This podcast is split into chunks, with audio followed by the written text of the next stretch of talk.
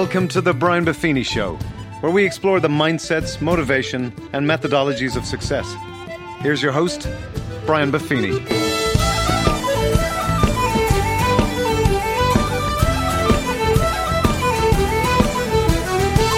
Well, the top of the morning to you, and welcome to the Brian Buffini Show. Thanks for joining today's podcast.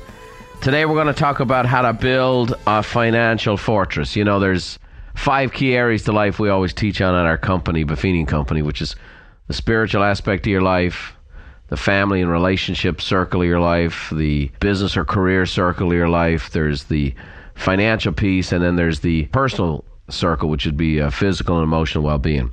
And of all the five areas that we encourage people to support them and help them, ultimately, the financial one is the one that causes the most stress, the most difficulties, the most uh, challenges in relationships, but is ultimately it's the content that's easiest to learn. And I really believe this is really going to help you today. And first of all, I want to thank you. You know, in the first four weeks of this podcast being launched, we're having over 50,000 folks join in in over 60 countries. And so it's just fantastic. Really appreciate you guys joining us, and I really, really appreciate all your referrals. Tell your friends to check out the Brian Buffini Show. Our mission is to positively influence as many people as we can in living a good life. So thanks for joining us, and we've had a lot of fun. Dave Lally, our producer, and also uh, the creator of our theme song, he's been doing a heck of a job. So, Dave, great job to you in all the places that this show is going. I appreciate that, Brian. You know, as the producer, we're loving all the reviews that you guys are leaving mm-hmm. on iTunes. Great to see them, and keep them coming. It's super helpful to get the feedback. We want to know what you think. And who knows, we might even publish one of them one of these days. Nice, nice, very good. Well, Mr. Lally will be joining me in a more uh, proactive way on a lot of these shows to come. He has a great way of asking questions. He has this journalistic background that he studied and, and developed, and he's been a writer for me for many, many years. And uh, as you can tell from the lilt, he's got a lovely Galway accent and not a bad singer himself. So I think you'll enjoy uh, hearing more and more from Mr. Lally and the questions that he asks and the nuggets that it'll bring out. But today I want to talk to you about building a financial fortress. You know, for me, I came to America with 92 bucks in my wallet and I've built a financial fortress. I've helped my company and a lot of folks weather through recessions and upsides and downsides. And uh, we're doing all right. We're eating good, as they say back home. But that wasn't where I started. You know, I started in a, a very small terraced home on the south side of Dublin. Five boys and a girl, and our grandparents living with us on the weekends. You know, one bathroom. I always used to say the upside was you never got a cold seat on the toilet, you know. No heat in the house, probably uh, under 800 square foot. The house was very small home, and yet we'd have 10 people knocking around the place. A lot of love in our home, not a lot of resources. But when I came to America, what I realized was I wasn't just, you know, grew up economically, the Americans would have considered poor, but I was also broke. And broke, I discovered, was my state of account, but poor was my state of mind. And that's when, bit by bit, as I moved to the States, I had a chance to meet people who were successful in different areas, especially financially successful. I'm living in San Diego for 30 years, and there's a lot of people here choose to live here, move here from different parts of the country and world because it's such a perfect climate. And I got a chance to meet some of these folks, sometimes at church, sometimes through my work association, wherever. And I take them to lunch. And over time, I found out that I was broke and I was poor. I knew I didn't have a lot of money, but I didn't realize that my thinking needed to change. And I needed to change how I viewed money. And, you know, back home, as much as I love my home of Ireland and go there all the time, I was born in the 60s, but growing up in the 80s, my formative years, was a pretty tough time. You know, Ireland in the 80s was considered a third world economic power and we just didn't have any money. And I remember standing on the street corner one time with a bunch of lads, and a fellow went down the street in a brand new Mercedes, and one of the fellows turns to the other guys and goes, "Man, I wonder who we had to screw over to get that." And that was part of the prevailing thought that if someone had more, it meant someone else had less, a scarcity mentality. Or that someone was less than ethical or honest if they became successful. And I'm not sure I believed that, but I did believe that perhaps if you became economically successful, you might become snobbish or a, a bit of a jerk or lord it over people or those kinds of things. And it's been quite a journey. It's been quite a journey. And it was as I met successful people and as I met people who'd done well economically and I found out they were great men and women or they had great families. They were great brothers and sisters and daughters and mothers and husbands and fathers. And they were great people who had great insights. And actually, to be honest with you, uh, the more successful people I met, I went, oh boy, and now I understand why it's lonely at the top. So today I want to share with you a few things. First thing we're going to do is just a little bit of facts and figures that kind of expose the culture's attitude towards money. And then I'm going to contrast that with the high performance mindset towards economic well being. And then lastly, I'm going to get into a bunch of how to's and checklists, if you will, that will present both a defensive and offensive strategy. And we'll talk about that and why that's an important methodology, but also tied to a mindset piece because many people are afraid to become economically well to do because they're fear of losing it. And I want to talk to you about how to have a defensive strategy so you don't lose it and an offensive strategy so you know how to grow it. So let's talk a little bit about the culture's attitude towards money. First of all, 80% of people say that money worries has cost them night's sleep. Not enough savings or job issues or debt and credit issues have affected their personal relationships. And so it's very prevalent. And money is a very misunderstood topic. There's twice as many references in the Bible to money than there is to love. And that must be because we'd screw up money so bad. So the first attitude that I see, the mindset that the culture has towards money is avoidance. Gallup says that 65% of Americans don't vote. Wells Fargo, who's our corporate sponsor, did this massive survey, and they said that 82% of people would rather talk about any subject other than money. They'd talk about their sex life before they would talk about their financial life. Amazing thing. There's things we just don't do. Americans are not budgeting their funds. Last year there was six billion dollars in unused gift cards. That's 6 billion with a B, where somebody purchased a gift card, gave it to someone else, and that person didn't use it. Americans pay 7 billion with a B, a billion in ATM fees every year. You know, someone's getting 20 bucks or 40 bucks or 60 bucks and paying $2 to go get it or $2.50. In Vegas, they have ATMs all over the casino and you go get a 100 bucks it'll cost you $5 to get it. That's a very very very powerful rate of return. Again, we avoid money, we don't embrace money. There's little things we don't know money and then we get into trouble. The second attitude towards money that I found is one of worship. And I found this again. I, I love America. I'm American by choice. I became a citizen in 2002. But the almighty dollar, the word almighty is only ever used towards God in most parts of the world. But in America, you can say the phrase almighty dollar. And sometimes the dollar is almighty. Have you ever been to a Black Friday sale and seen people fighting over one another, trying to get, you know, a discount on a plasma screen or a dishwasher or something? Crazy. Uh, as a guy with resources, I can tell you that people often treat me differently because I have resources and not authentically. And sometimes they put you on a pedestal or they bend over backwards. And sometimes, by the way, it's, a, it's an odd deal when you realize you're not being treated like a regular person. Money's a big deal. You know, Americans spent $65 billion last year on winning the lottery. Poor people spend approximately 9% of their income on lottery tickets and yet the odds of winning a grand prize is one in 195 million. By the way, some of you are listening to this going, geez, that's not bad. Maybe I'll buy a ticket. So I don't know what to say. But the culture has some interesting attitudes towards money, whether it's avoidance, worship.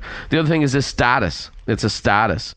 When I get this and when I acquire this, when I buy this house or when I have this much money in the bank, I will feel this way about myself. And boy, uh, let me tell you, you will never have enough to fill the hole that you're trying to fill. That hole's got to get filled somewhere else. Georgie Best was my favourite soccer player growing up. Georgie Best was from Northern Ireland. He was a phenom as a teenager. And he was on Manchester United as a teenager. And Georgie lived fast and hard and didn't have a lot of help, a mentoring and so on and so forth. And he burned out eventually and, and uh, became an alcoholic, and it was a sad end to him. But he said, I spent a lot of money on booze, women, and fast cars. The rest I just squandered. So. Georgie, the, the booze, the women, and the fast cars apparently was the good investment part of his strategy.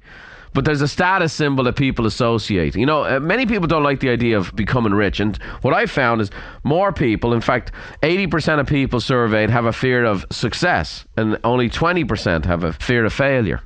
The fact of the matter is, many people, they think, A, I would like to have this status, or B, I don't want to be perceived this way, so I don't want to be successful. All I'm going to say to you is that might be the culture's attitude towards money. You want to be successful, you got to be countercultural. That means you can't avoid it. That means you can't worship it. And that you can't believe it's going to do anything for you to change your status. Your status is who you are, not what you have. Secrecy is another attitude. I mentioned the Wells Fargo study saying, you know, over 80% of people would rather talk about any subject other than money. So we end up, you know, being embarrassed about it or being ashamed of it or we've made mistakes or dings on our credit. And so what happens is it becomes the private part of our life. That's all well until you go and get in a relationship with somebody. If you share your life economically with somebody, it can't be avoided and therefore creates a lot of conflict for folks. The other thing that goes on in the culture is confusion. And rightly so. If you go into Google and put in books on finance, you'll get 460 plus million results. There's a lot of information. One guy says if you do this, you'll be rich, and the next book says if you do that, you'll be broke. There's a lot of confusion. Well, here's the thing the next time you read a book like that, you got to ask the guy, what's your net worth? How are you doing? How's your economics? And here's the thing I'm not going to sit here and, and flex my economic muscles, but I can tell you this I've been there, done that. I've been broke, I've been poor. I've built a fortune, I've lost a fortune, and I ultimately learned how to build a financial fortress. And that's the spot I'm in today. So let me tell you about the high performance mindset with regards to money. First, that knowledge is power. You know, people say ignorance is bliss, ignorance is bankruptcy. Knowledge is power. You need to go and become a student of money. What happened is when I started listening to people and going to lunch with successful people economically, they'd recommend a book to me, and I started on that journey. When I was just a couple of years in the States, I read a book recommended to me by three people called The Richest Man in Babylon by George Clason. The book at the time cost me $6.95. It's a series of short stories and parables. I've read it to all my kids as bedtime stories. That book is the first book that put me down the path to becoming a millionaire. I didn't have to be lucky. I didn't have to be in the right place at the right time. I just had to learn about it. And knowledge is power. And it does great things for you. One of my favorite comedians is the great, legendary Groucho Marx. And he goes, Money frees you up from doing things you dislike. Since I dislike doing nearly everything, money's handy. So, you know, it is handy. And knowledge is the way to get there. The second thing is that money is a tool to be respected. Money's just a tool. It doesn't have any power to it in of itself. It's just a tool to be respected. I like to say that money's like fire. It can heat your home and cook your food, or it can burn down the place. So it's a tool to be respected. Debt is a tool to be respected. I don't think debt is something to be avoided. I think it's to be respected and to be controlled and to be managed. Next, high performance attitude towards money is that it provides a grounded identity. A grounded identity. George Lorimer was the famous editor of the Saturday Evening Post, and he said it's good to have money and the things that money can buy. But it's good too to check up once in a while and make sure that you haven't lost the things that money can't buy. The great Zig Ziglar used to say, Money can buy you a bed, but it can't get you a good night's sleep. And so, you know, a grounded identity, who you are. I never forget it. I pulled in I was in San Antonio, Texas, a number of years ago. And when you fly around privately, there's a lot of these things called FBOs or fixed base operations. And there's over 6,000 different airfields you can fly to in, in just the US alone. You get gas, you get a little food, go to the bathroom, whatever else. When I travel cross country, I typically don't want to travel the whole time. I, I'd take stop off a couple hours into it. And so one time I landed in San Antonio and there are three of these global airplanes. They're like a a G5, a Global Express, these 40 and 50 million dollar airplanes. Towering over my airplane, which is a Lear 45. And I'm there, and all of a sudden, this little car comes through the security gate, and it's an old Ford F 150 from the 70s. Kind of dinged up, the right fender's a little bent little old guy gets out wearing a pair of jeans, a belt buckle that looked like a manhole cover, and, and, and an old cowboy hat. As I'm there, I, I'm talking to my pilot, who's talking to one of the pilots of the Global Express, and I turn to him and I go, "Is that the owner?" And he goes, "Yep." I go, "Which one of these planes does he own?" He goes, "All of them." Now, this little dude is driving around in a 40 year old beat up pickup truck and a pair of jeans and this and the other. And just, he's a grounded identity. The guy knows who he is and what he is, and he doesn't need to have this thing as a status symbol, you know? And that's the truth of it. And many, many folks at the top of the ladder come from that place. Not all, but many do. The next high performance mindset towards money is clarity and alignment. And you need to have clarity with regards to what you want money to do for you, and an alignment in that an alignment of your values. So you want to align your resources with your values. And I like to say, uh, my first mentor, Dr. Alex Lack, used to say, Show me your day timer and show me your checkbook, and I'll tell you who you are and what you believe. So there should be an alignment with your finances and what you believe in and what's important to you. And you should have clarity. Like, here's what's important to me, here's what's important to us. Earl Wilson was a famous journalist. His mindset towards money was if you think nobody cares if you're alive, try missing a couple of car payments. So you want to make sure that your values are aligned, okay? Lastly, the high performance mindset towards money is that you need a path to follow. You got to have a path to follow. You're, you're running on a track and that's an important thing. You know, Warren Buffett has a formula, right? And he was mentored by Benjamin Graham, who wrote the book Intelligent Investor.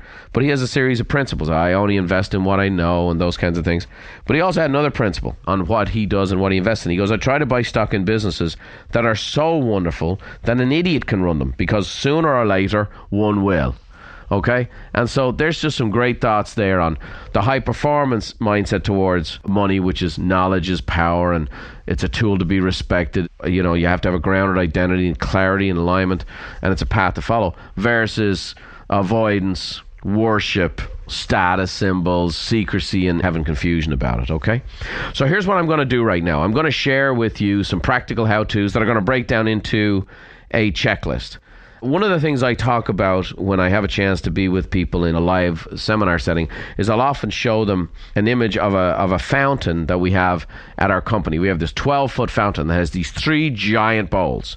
And the bowl at the top represents stability, the bowl in the middle represents success, and the bowl at the bottom represents significance.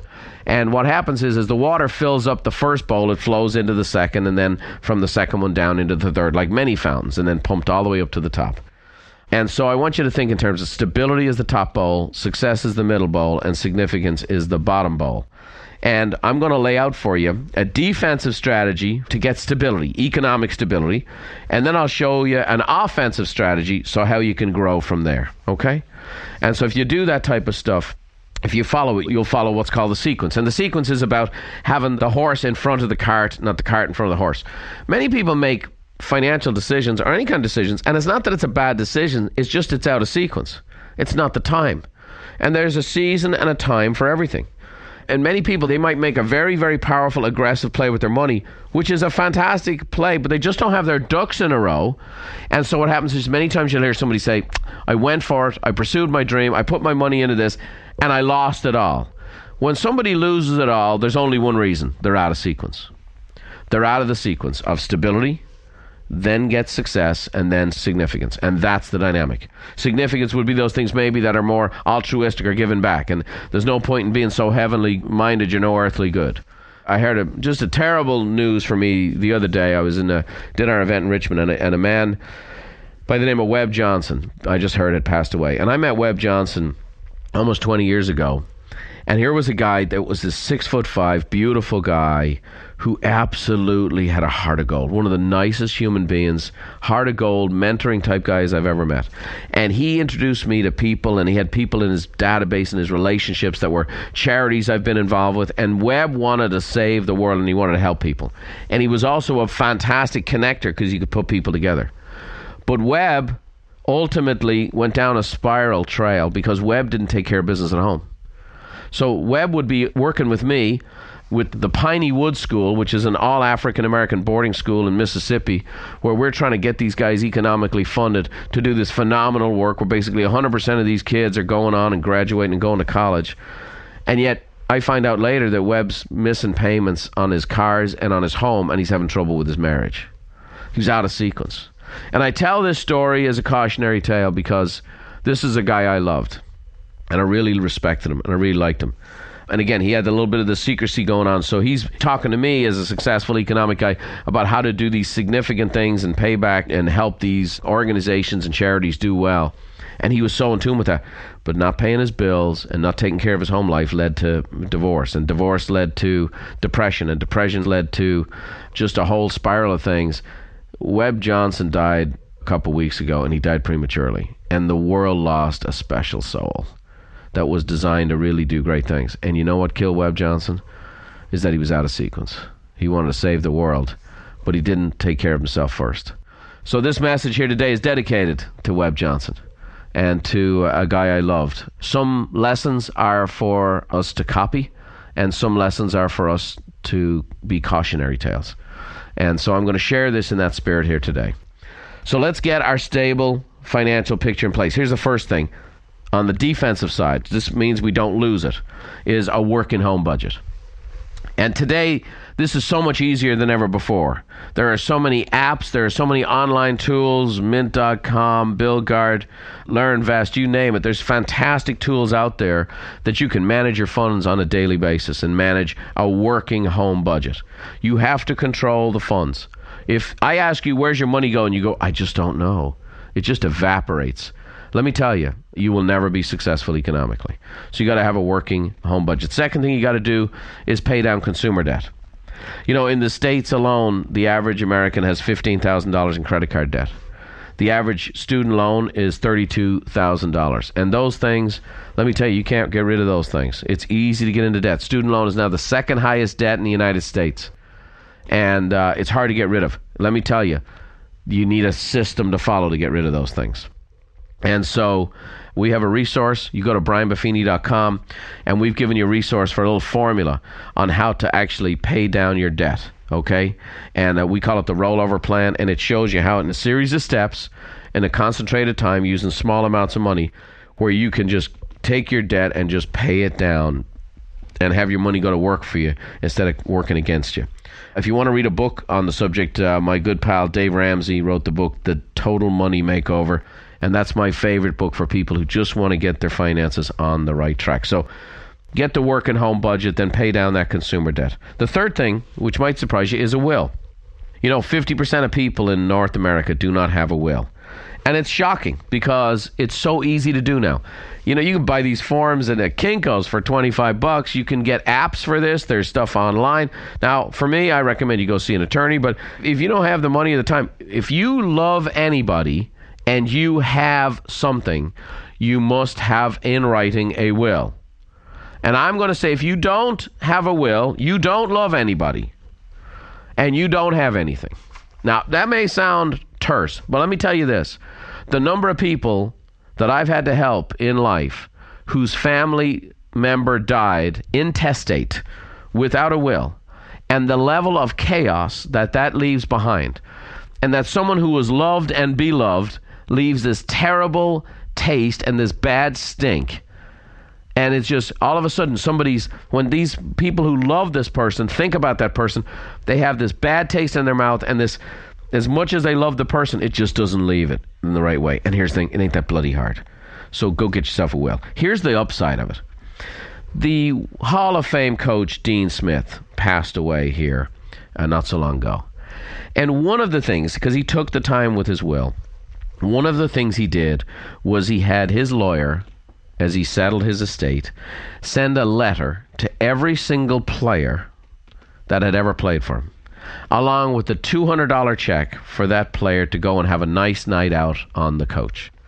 Michael Jordan, who's a multi, multi, multi millionaire, the richest athlete that's ever lived, said that $200 he received was the most meaningful money he'd seen in that entire year. Dean Smith left his players with a great aftertaste and a legacy by doing something as small and insignificant as a couple hundred bucks for a nice night out and a letter. That is living well. And that to me is a great defensive strategy. The next little piece is to have an automatic withdrawal into your savings account. So I recommend twice a month that certain amount of money, whatever you decide. I started 26 years ago, my bride Beverly, where 50 bucks would come out on the 3rd of the month and the 17th of the month. And we've done that for 26 years. Here's what I'm going to share with you. Over the years, the numbers changed. We don't do 50 bucks every two weeks anymore. Now we do more, but here's the thing. I'm going to say that automatic payment has done more for us to build an economic fortune than anything else. You all know the principle of paying yourself first. Most of you listening have some kind of bill you pay automatically. Well, if you believe in paying yourself first, then pay yourself automatically first. You should be the first payment you make every month. Money should go from your checking account into your savings account. Do it automatically. This stuff changes people's lives. This is what I've been doing for a long time. We had Tim and Gina Johnson, who are clients of ours.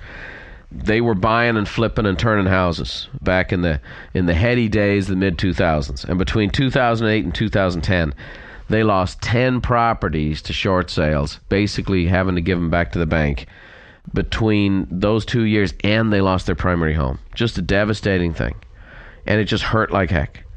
And we took those folks on board, and their coach worked with them, and we said, okay, First goal, let's pay off all the debts you have. Second, let's build up your cash reserves. And let's third, what do you want to do long term with your money? What would be a goal that would just be awesome? And Tim had grown up sailing, and they live in Redington Shores, Florida, right by the water. And they said, Well, we'd love to sail. We'd love to sail a month a year. So they put up a poster. They actually got a piece of wood and had it nicely painted. It looked like the deck of a ship. It was January 2015, and that was when they were going to go and get their boat. And they put that up while they were still in 2011 in the depths of despair. And they chipped away, chipped away, paid off their debts, stayed with the system, used the process, paid off that debts, used the working budget, got the automatic savings, got their one month's of reserves in cash, which is the last piece of defense. They got one month's reserves in cash. Did that, did that, check the box, check the box, check the box. Now, along with their coach, they start working towards building up an account to go buy a boat. And sure enough, just in 2015, they had their boat, which they paid in cash. By the way, when they paid in cash, they didn't buy as expensive a boat. They bought something for 35 grand instead of 100 grand because they paid it with hard earned cash that had been hard to get. And uh, sure enough, in January of 2015, they took a month off and they had a chance to go sail and their business is cranking and their finances is good and we shot a beautiful story of their life and put it as one of our good life stories on our website and it encouraged a lot of folks so the bottom line is put the defense in place and you can start enjoying now let me give you the offensive strategy is once you have the working home budget and paid down the consumer debt. You got your will, your automatic withdrawal, and now you have built up to one month's reserves and savings. Now it's time to go on offense. And if you have a business, you need to invest in your business. If you don't have a business, you need to invest in yourself. Those would be the first things. You know, Ben Franklin said, an investment paid in knowledge pays the greatest dividends. And Ben Franklin was America's first millionaire. So invest in your business. You got to invest in a system that will help you generate leads. If you're just someone who wants to grow yourself, you got to invest in yourself. The next thing you want to do is build equity in your home. You want to build equity in your home. If you have a home, build equity. Please don't use your home as an ATM. Now, I'm not going to say the number one economic strategy in life is to pay off your home. I actually don't believe that. I think it's nice to have a paid off home. I've done it many times, but I would say that wouldn't be the number one goal. That makes people feel good. You want to make your money work for you. But you want to build equity in your home. So once you buy your home, don't keep borrowing against it. And then lastly, you want to establish a retirement fund.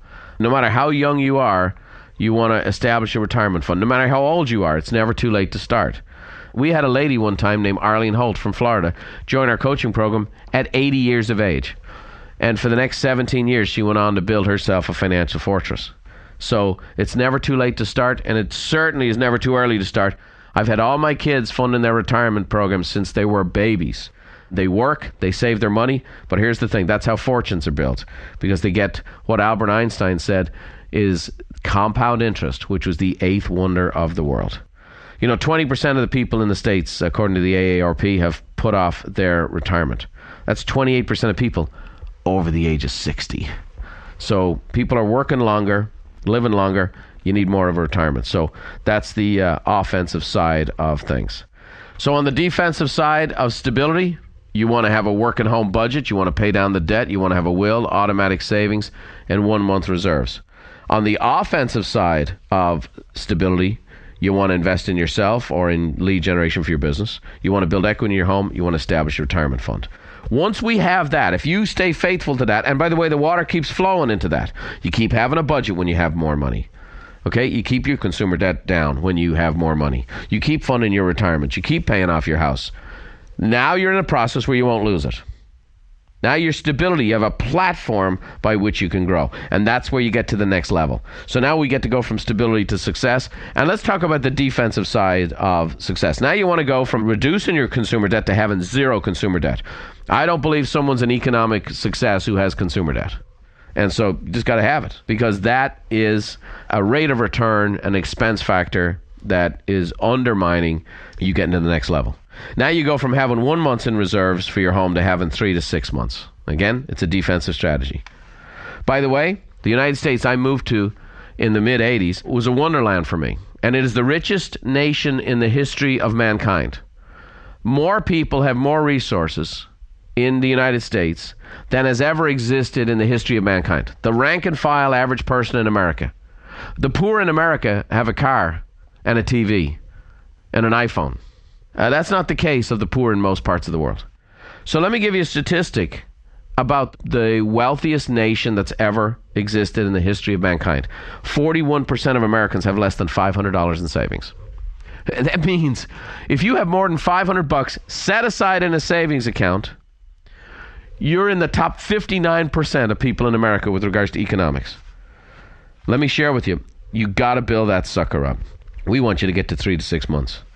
Once you do that, we want you to fully fund constantly your retirement plan. You know, at Buffini Company, we have a 401k plan. If somebody puts a, a dollar into their 401k fund who works for me, I give them another dollar. Think about that. Somebody puts a hundred bucks in, I put a hundred bucks in. And this gets a chance to grow tax deferred. It's a phenomenal opportunity. Yet I have to work like the Dickens, even though we train, teach, and coach our own staff. I have to try like the Dickens when we get a new employee to make the shift to actually fund their retirement. Why? I understand living paycheck to paycheck, buying a consumer, but I'm like, you put a hundred bucks in, I'm going to give you another hundred. You got two hundred bucks in savings in your retirement account. You put five hundred bucks in, I'll give you five hundred bucks, and I have to work like the Dickens to do that. Fully fund your retirement. By the way, the days are long, the years are short. You'll be retired before you know it. I have kids that are married. I have four of my kids driving cars. When did that happen? The days are long, the years are short. The last thing you want to do is utilize the 70 10 10 principle, which is learn to live on 70% of what you make, save 10%, give 10%, invest 10%. It's a beautiful formula. If you're hearing me for the first time, it's a beautiful formula that I've taught for many, many years. Learn to live on 70% of what you make, and then 10 10 10. Save 10, give 10, invest 10, and you'll do great. So now I want to switch you from defense on the success bowl to offense. So now we're flowing. Picture that fountain. Stability bowls at the top, doing all the things at stability. You never stop doing those things. Now it flows into success. And I've given you the, the defensive strategy to protect that second larger bowl. Protect it with zero consumer debt, with having three to six months reserves, with fully funding your retirement plan, and now following the 70 10 10 plan. Now you've protected that bowl. Now you can grow that bowl, that success bowl, that, that fountain, make it overflow. And the way you make it overflow to start with, get to 50% equity in your home at least. Keep paying it off. Keep paying it off. Keep chipping it down. Next, increase your revenue. By the way, people say, no, I work at a job and that's all they pay here. No, that's all they pay you there. They're paying someone else something else there. I don't know any company in the world where every single person at every level in the company makes the same amount. Here's the thing you got to invest in yourself, you got to grow yourself. You got to bring more value to your hour so you can be valued more for your hour. If you have a business, you make the commitment to grow that sucker and build up your income. I would also say for me, uh, one of the greatest ways to grow wealth is in investment. And, and for me, I never met a piece of real estate I didn't like. 67% of millionaires in America made their money investing in real estate. And one of these days, I'm going to do a podcast show on how to invest in real estate. And it's amazing to me, even people in the industry don't really know how to do that. But the fact of the matter is, two thirds of millionaires are because they bought and held their real estate holdings. And so I'm encourage you to invest. Buy real estate if you know real estate or want to know real estate. I think it's one of the simplest things to understand. There is obviously other outlets for investment, and I have those. I have stocks and I have bonds and I have retirement funds and those kinds of things, and I get the help I need to do those things well. Okay? And so that's on the offensive side, keep paying on your house, increase your ability to earn. I believe you can double your income as fast as you double your self esteem. And then you got to invest. You got to invest and hopefully invest in what you know. And uh, I'll teach you how to invest in real estate, and you'll do well. I have four different outlets and strategies for how I built my fortune And here's the way it works. Every day when I get up and I'm shaving in the mirror, there's Brian who goes to work. And then I have the four aspects of Brian's money that goes to work for him. And there are actually five Brians that go to work every day. One of them gets in his car and drives here to the studio. And the other four guys, one heads to the real estate and one heads to the stocks. And they all head out. They all head out for me and they all go to work for me every day. And God bless them all. In fact, those guys are working harder these days than I am. I'm having fun with you on a podcast, a podcast that we've made a commitment to stay pure and keep pure and not be pitching products and programs and sponsors to you every hour of every day. And so this is a great joy for me to do. I hope you're enjoying this. So, on the offensive side, keep paying down your debt, keep increasing your income, and then put your money to work for you. Last but not least, the significance bowl, the altruistic, the giving back bowl. Well, in order for you to give back, the one thing I believe, the first thing and the most important thing to give back is your own time, energy, influence, and expertise. And if you build a financial fortune, you're someone people will listen to.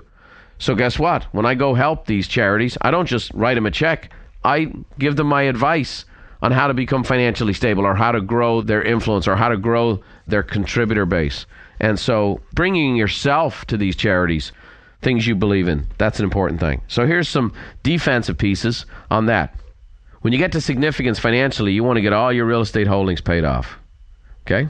No matter what a recession happens, here's a good rule of thumb. A bank can't foreclose on a property it doesn't have a mortgage on. And I'm going to tell you, paid off real estate that cash flows, that does well, that's one of the things that goes to work for me every day. And that money comes in no matter what the market's doing. Next, establish a trust, whether it's living, revocable, irrevocable, or charitable trust. And again, you're going to need some help on this. So now you, you're able to, when you establish a trust, you've gone from a will to something on steroids that really is about your economic, financial legacy. And then the, the third thing I'd say is you want to have passive income. You want to have passive income. And passive income, I believe, the plan should be that it supports you until you're 100 years old. And that is you work because you want to, not because you have to. So, what are the ways, whether it's real estate, whether it's annuities, whether it's dividends, where can you get passive income so that money's coming into you every single month that you don't have to go physically earn in the golden years of your life? Okay? On the offensive side, on the offensive side of significance. You want to give your money and time to charities and ministries that you're passionate about. And I think time first, money second.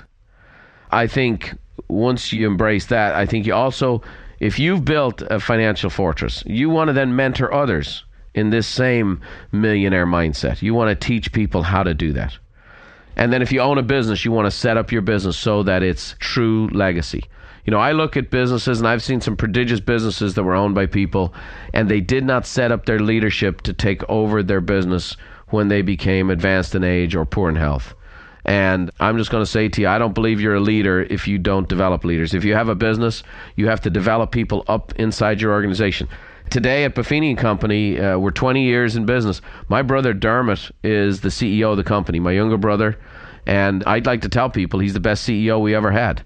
Uh, and I've been the CEO of the company twice. But the fact of the matter is, I raised that guy up and I developed that guy for a lot of years. And now what is Dermot doing? He's raising up leaders and developing. He says all the time, he says, I'm trying to find out who's going to replace me.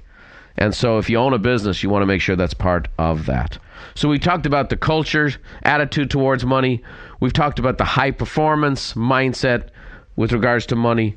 And we've talked about the defensive and offensive strategies of each level you can get to economically. First, financial stability, then financial success, and then financial significance. I'll finish this with a story that's probably the most meaningful to me.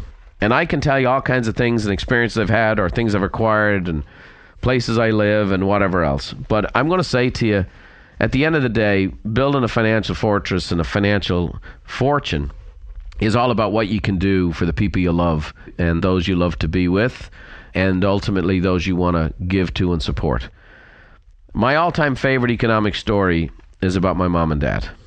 And it was a little over 20 years ago where I got a phone call from my mom. I'm a blue collar kid from a blue collar family. My dad's been a house painter his whole life, just like his father before him, and his father before him, and his father before him. And my dad, we didn't have any money. Uh, my dad has never had money, but my dad invested in his kids. And that's really my dad's legacy. And he's a great dad. Well, one day I got a phone call 20 years ago from my mom. And you got to remember where I came from. You know, my parents never called me. I mean, at home, there would be a phone call once a month. We were the first people on our street with a phone. People would come and use the phone in our neighborhood and drop off a couple shillings after using it. There were 48 homes on our street. We're the only ones with a phone. So, back when I first emigrated, there was no Skype, there was no text messaging. You know, my kids, my parents' grandkids, my kids get to interact with their grandparents all the time through these different vehicles. But that wasn't the case back in the day. So when I got a phone call from my mom, it was like the second time in 10 years I got a phone call from her. Now, I was in touch with her all the time, but they never used the phone. It was expensive to make international calls. And the previous call was a death in the family. So when I got a phone call over 20 years ago, one morning, I wasn't expecting the best. I get on the phone, my mom goes, Hey, Brian, I'm worried about your dad. He's up on a ladder, 28 feet tall. He's painting gutters. She goes, It's howling wind, it's freezing cold, and he's got arthritis. And she goes, Brian, I'm worried about your dad. And I said, Okay, mom, no sweat. I've been working hard for a long time and I'm ready for this phone call. And I said, Tell dad when he gets home tonight from work give me a call. So he did. And I said, Dad, I have been following a little formula for a long time in order to take care of business. And I'm in great shape. And I said, Mom told me right now, you know, you're painting and it's cold and this and the other. I go, Dad, you know what? You and Mom been on an airplane once in your life. That was to come to my wedding in San Diego. I said, from this day on, I want you to know you're done. I got your back. I'm your retirement. I said, I want you to go take mom all over the world. You guys love to golf. I want you to golf in the best golf courses in the world. I want you to come to California and hang out with me and my brothers and our families and come for a week at a time, a month at a time, six months at a time. Eventually, they were coming for six months at a time with a place we bought down by the beach for them. And I talked to my dad that day, and I was expecting a hell of a fight. This guy's a proud man who's worked his whole life, but he looked at me and he said, No, this sounds great. I'm in. Good. And at first I was like, oh my God, this is real. But I want you to know that getting my dad off that ladder 20 some years ago, and he and my mom have traveled the world. And they have been together and they have been to all over Europe. They've played golf at the Masters and at Pebble Beach and you name it, they've been there. And they've lived the life of Riley. And on his last trip here to California for my son's wedding, he and my dad and mom were sitting around. They just said, We've had the best 20 years of our life together, the last 20 years. And here's the thing what got my dad off that ladder was this simple little formula I've shared with you today. What got my dad and mom to travel the world was when I went into the department store and they offered me a store card and I said no. What got my dad off the ladder is uh, following a sequence to pay off debt and stay out of debt and pay down the house and a sequence to invest in real estate and to grow my business and grow myself. So when the day came, I was able to be the retirement for my mom and dad without any impact on our lifestyle as a family with me and my wife and kids at all. And that is the stuff.